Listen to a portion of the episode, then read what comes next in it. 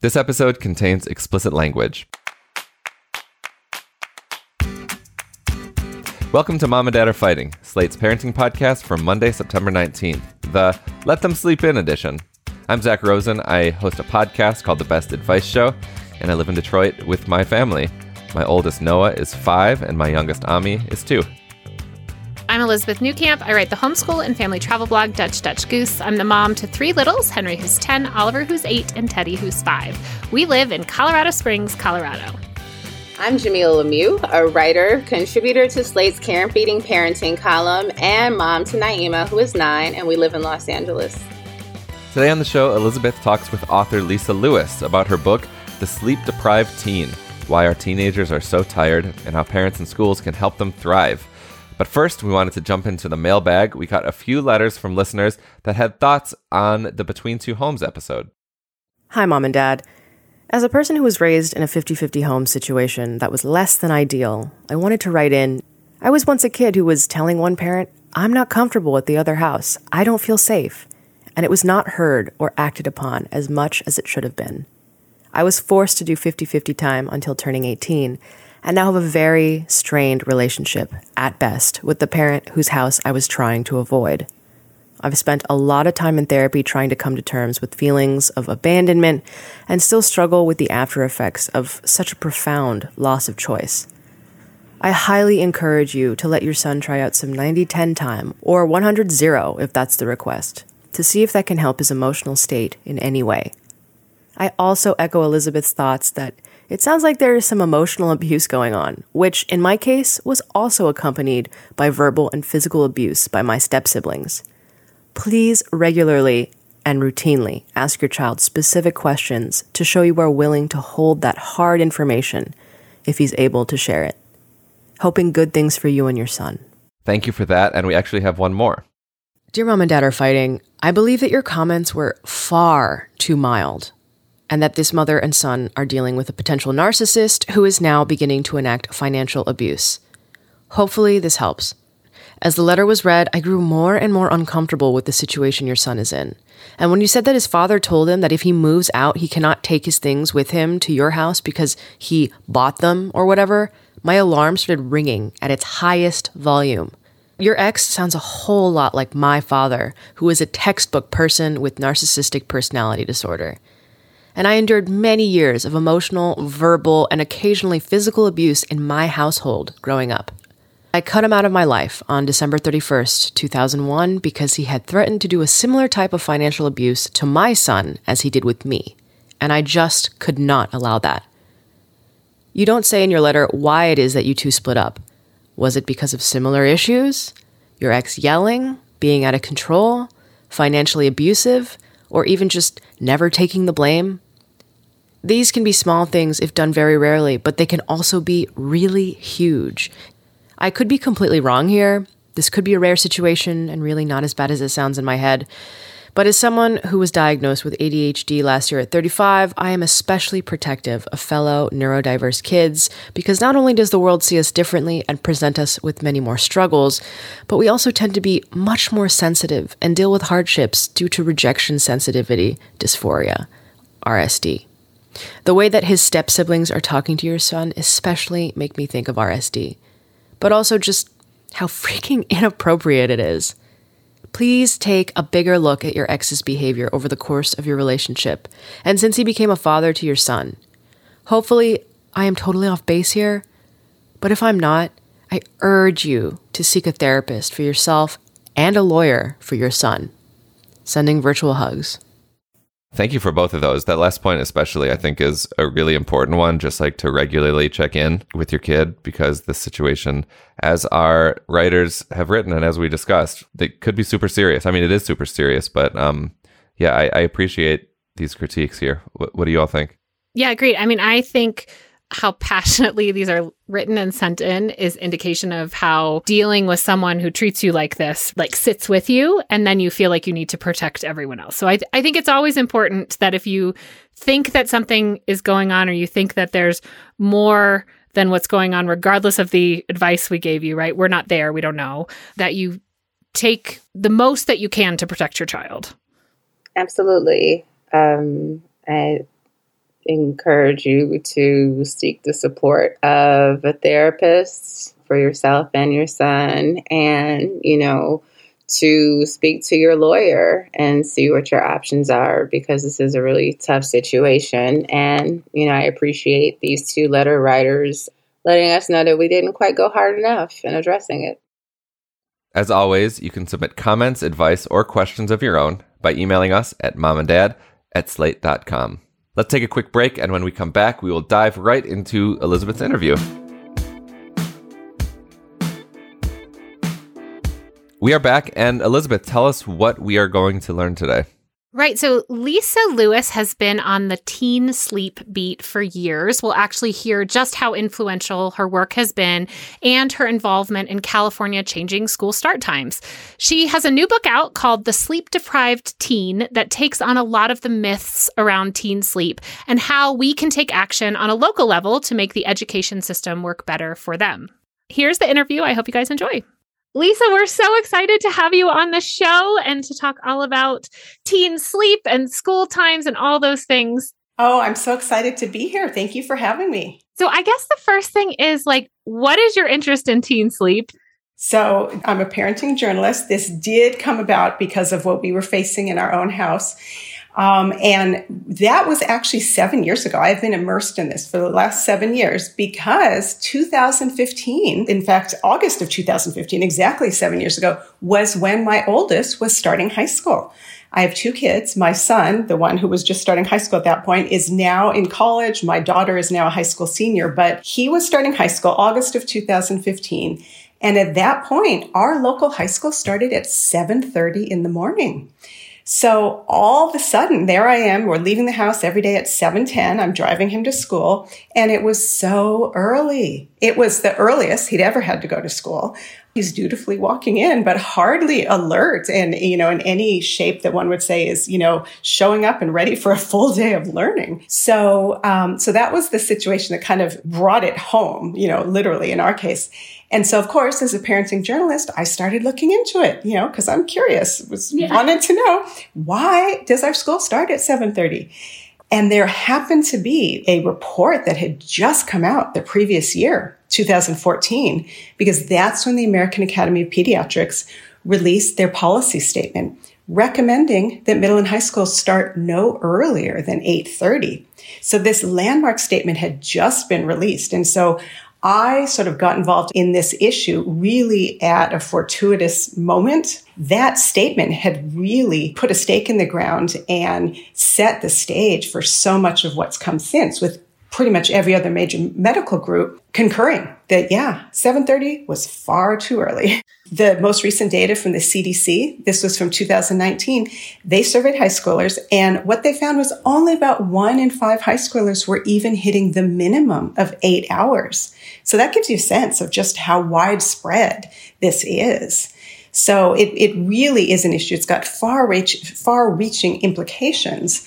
And that was, that was what I started writing about, you know, c- connected with this early start time issue. I thought it was so interesting too how you highlighted that and i think this eventually re- leads to sort of why school times is one of the answers to our problems um, with teen sleep. But you have a chapter called not all teens sleep the same and it talks about how like girls are more likely to suffer from insomnia. Like teens of color, just in general, kind of get worse sleep. That where you are on the economic spectrum, what kind of a neighborhood environment you have, like all of these things that we can't necessarily, uh, you know, control influence your sleep. So it's affecting like yes, teen sleep in general is bad, but like it's also worse in these communities that are already affected by by other things. Absolutely. Um, yeah, and that was such a huge topic as you mentioned I have that whole chapter and it really yeah. is just an overview of some of these disparities just for parents and educators and community members just to be aware of all these complicating factors that can impact sleep because all those things you just referenced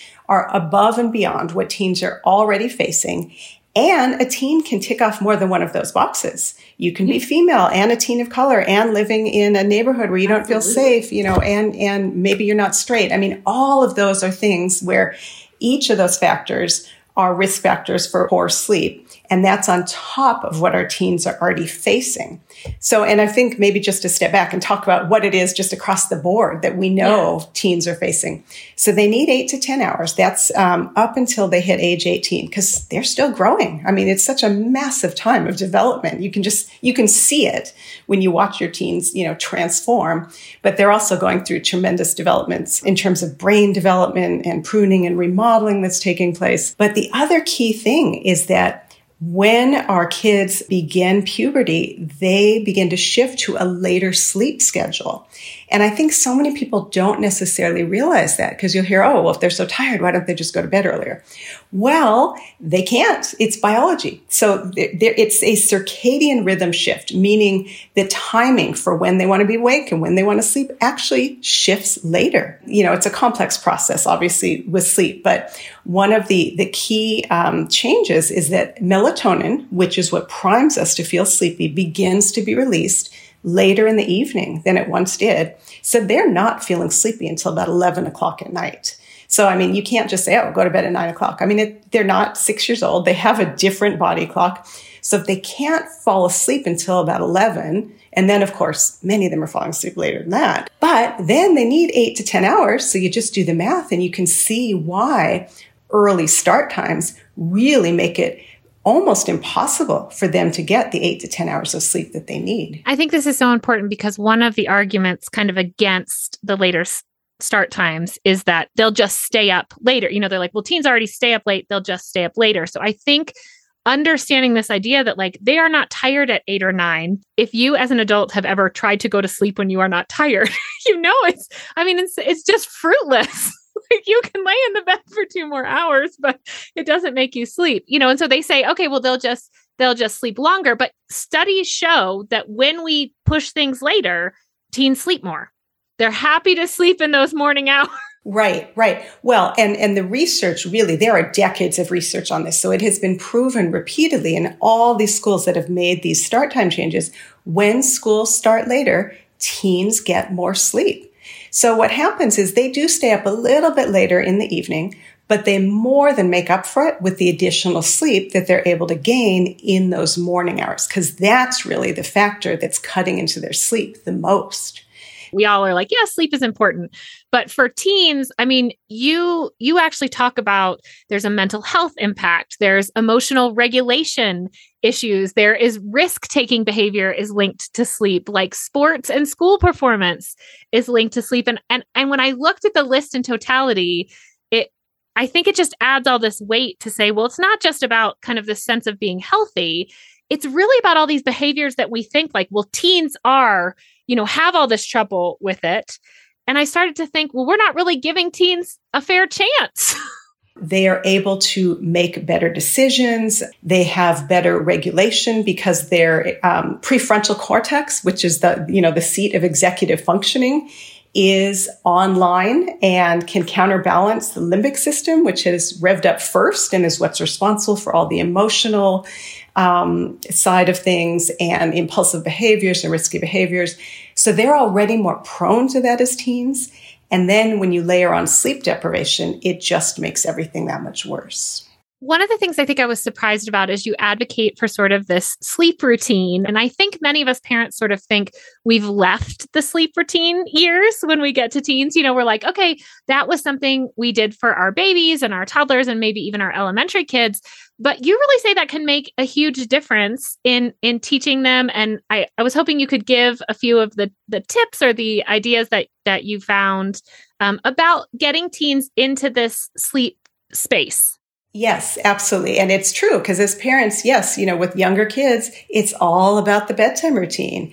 And, you know, I don't know what it was like in your house, but in my house, when my kids are young, I felt like, I felt like I was almost a prisoner in their room. Like it would go on and on and on. And it was, you know, you're reading to them and you're snuggling. And then there's always, but wait, one more, one more, you know, and, but it's still part of that established transition to help them go from that awake stage to drifting off to sleep. And that's something that doesn't go away, even though our kids are older. I mean, for adults too, because our brains aren't like computers. You can't just go, go, go, and then, you know, flip a switch and expect that you're immediately going to be able to fall asleep. We all need some kind of transition time. And so that's what having a wind down routine is all about. Um, and it's interesting because this is one of the um, suggestions that I got from one of the sleep scientists I spoke with who works with professional athletes because they know sleep is a competitive advantage. That's so right. this is what she always tells them. You need to develop a wind down routine because that way you can take that with you wherever you are when you're on the road. And she also, you know, says it, it's important for all of us. And so for a teen, they're going to be the ones to come up with that routine. We're not going to be reading them a book anymore, but they can be reading a book you know, an old school book, ideally, as opposed to reading it on a Kindle, because there are issues with being on tech that, that, um, can um, sometimes complicate our efforts to, to go to sleep. And we can talk about those in a bit. But it could be that. It can be taking a warm bath. It can be even listening to a podcast, which isn't looking at a screen, mm-hmm. but it's something that they find relaxing, that's kind of downtime, and figuring out what works for you, you know, for the teen, even as an adult. Like if someone said I had to go take a, a warm bath every night, I hate taking baths. Like they just, you yeah. know, it would not work, you know? Right. So it's sort of like you got to come up with what's going to work for you. And then you do that same sequence of events and you're sort of priming yourself like, oh, I'm now in that getting ready to go to sleep mode. So that's a really key one. But as part of that, I think, you know, I was sort of alluding to the fact that it's not just for teens. I think it's really about making sleep a priority overall in our families, talking about it, letting them see that we are also, you know, doing these things. We value our sleep because it is bigger than just our teens. I think that's so true. And in fact, I was thinking about how every sleep expert we have on sort of says, like, listen, adults aren't that great at this either. you know, like uh, this is an opportunity for you to reevaluate how sleep is looked at in your entire house. And, and with that, of course, you talk about, you know, social media and phones and all of that are a huge part of the problem. And I mean, we could probably have a whole you know episode and conversation just about that but setting those boundaries too with kids just about those and how they influence their sleep and because they are so immersive and a connection to the outside world and and making it a priority and to be honest one of my favorite parts of your book is sort of at the beginning where you tell us how we got here. Schools used to be more local and we had a little bit more flexibility and we've sort of ended up in this rise and shine and uh, head off early. Yeah. And it was really interesting for me to kind of delve into that to try and understand how we got to this point. Cause schools did used to start closer to 9 a.m. You know, our high school, which has been around for about 100 years, did used to start at 9 a.m. And that was kind of the norm. But over time, these start times drifted earlier. It was due to um, larger factors at play, suburbanization, consolidation into larger schools, and primarily the bus system that schools use. Because in so many cases, then when they were pressed to cut costs, they looked at, gee, how can we streamline our transportation budget? And they decided that it made sense to just use one fleet of buses for elementary, middle, and high schools and have this staggered system. But at the point they were doing this, because again, this was decades ago, this research on teen sleep was not yet widely known. And so by default, a lot of them put the oldest kids in that oh, earliest thing, thinking, oh, yeah. well, they should be best able to handle it. Well, of course, now we know that is not the case, but these legacy schedules have endured and long past the time when, you know, we, we do know better at this point. There are many districts that have changed, I should say, but the issue is it's not enough of them have. I mean, it's really been on a patchwork basis, which is mm-hmm. why it's so significant that finally it's being done at a statewide level in California. Yeah, and I mean, I would assume too that the research and and stuff that will be able to come out of such a a large state doing this may push things forward. I feel like in all these interviews, parents are always like, "Well, what am I supposed to do?" And you actually, your book talks about this. How can parents make a difference? Like, how can they change this start time? How can they be an advocate you know for their teens in this way and for other for all the teens. I mean i i think that's one of the things again is that changing the school time is something you can advocate for that will affect more than just your teen. And that makes it feel like a very worthy you know action. It's not just like oh we're going to take the phone away. It's like hey we can actually make a change for our community.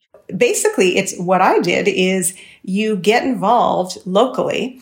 I teamed up with other local parents. I had ended up starting a, a local chapter of a group called Start School Later because they had been a tremendous information resource for me when I was reporting on this. And I was also you know, wanting to make a change locally. So I started up a local chapter. And in fact, that was how I got looped into the bill because when this California state senator, Anthony Portantino, was researching it, he also had reached out to Start School Later. They ended up being a co-sponsor of the state bill and they looped in those of us who are chapter leaders in the state. So that's that's how I found out even before the bill was introduced. But it was Start School Later and then also the California State PTA that sponsored this because they recognize the benefits and they're all about kids' health and well-being. So I would say locally, you can consider starting a chapter or bringing it to your PTA and having an information night. Cause I think sharing information about just some of these basics about sleep, because so many times people aren't aware. Yeah, teens really should be getting eight to 10 hours of sleep not eight. Eight's the minimum. You know, right. it's this range. And there, that's because many of them are going to need on, you know, the higher end of that range. It's helping people understand no, they can't just go to bed earlier. There is this circadian rhythm shift. And it's talking about a lot of this and helping them understand why all of this matters. And the why, which you touched on, is it affects everyone across the board. But for our teens, it affects school performance. You know, the schools should care about it. You know, when, when kids are literally asleep on their desks in first yeah. period, obviously they're not learning they have found again time after time you know these various studies attendance goes up tardies go down grades go up um, graduation rates go up i mean really significantly. This one study they looked at it was 20 no 30000 high schoolers 29 high schools seven states. And the average graduation rate after two years went from 79% to 88% so that's huge. So for the yeah. schools themselves this makes sense. And then you look at, you know, what it means for teens in terms of mental health, the fact that being sleep deprived exacerbates depression, anxiety, suicidality.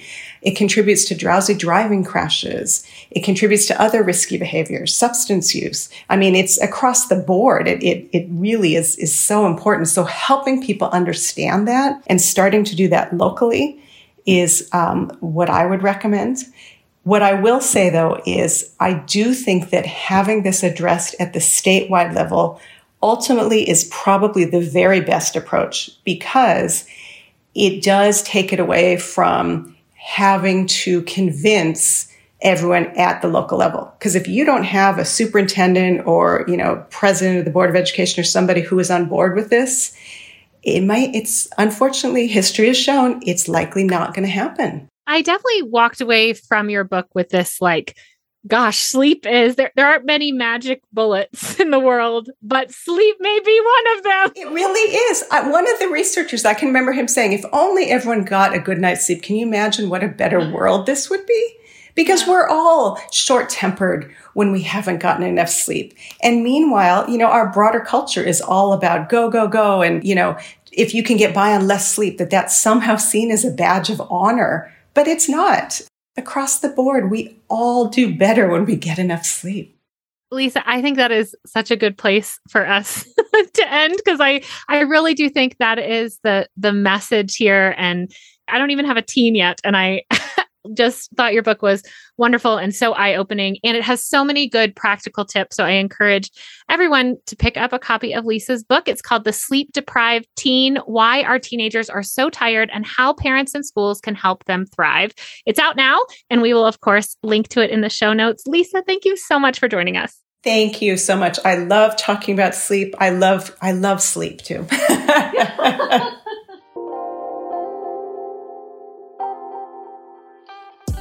All right, it's finally time for recommendations. Elizabeth, what are you recommending for us this week?